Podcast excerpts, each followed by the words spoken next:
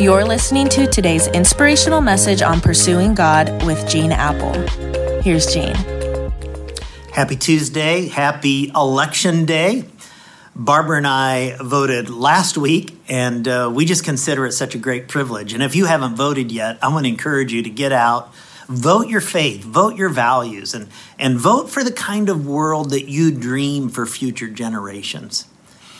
Today, I want us to consider how to put others first with encouragement. Now, we're all quick to want encouragement for ourselves, right?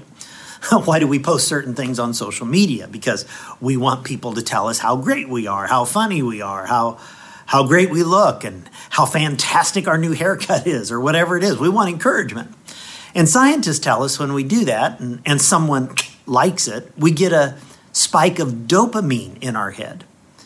But when we're a part of the kingdom of God, we encourage others first. And this word encourage means exactly what you think it would mean. It means you put courage in another person, you give them hope and confidence, you give them spirit.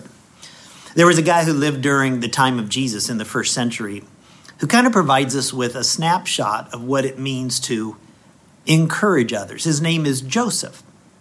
Jesus has died been buried, resurrected, and has been seen by over 500 witnesses.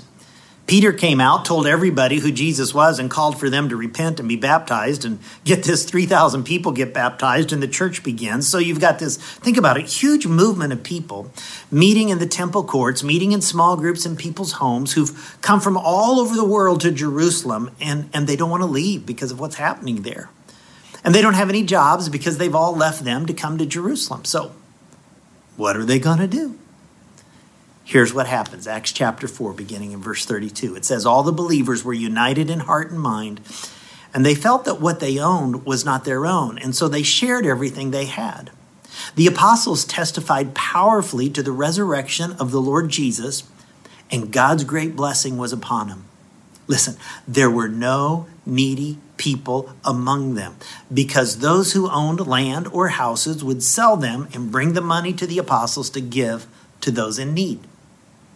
Now, that passage contains one of the earliest snapshots into the early local church where people were caring for one another, the one another's. Do unto others as you would have them do unto you. They were unleashing compassion. But here's the problem as much as this was helping, they needed to advance this church of God also. They needed to get the word out to other people about Jesus, they needed to take it beyond Jerusalem.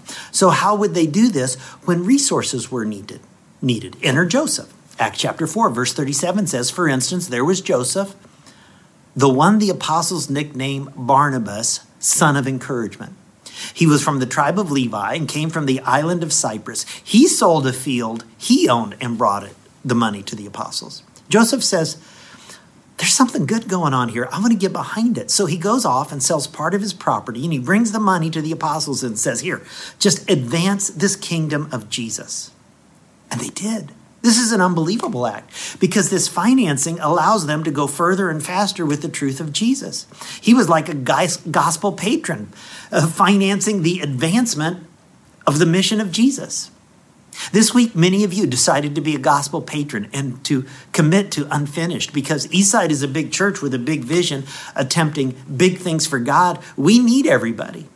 You're encouraging people every time these doors are open, and more than that, with every campus we launch. And can I just say, thank you.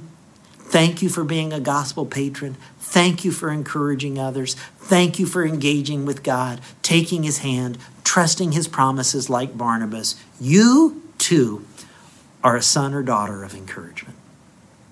God, I thank you for all the sons and daughters of encouragement at Eastside. I thank you for people like Barnabas who just take it upon themselves, whose, whose name has even become synonymous with encouragement.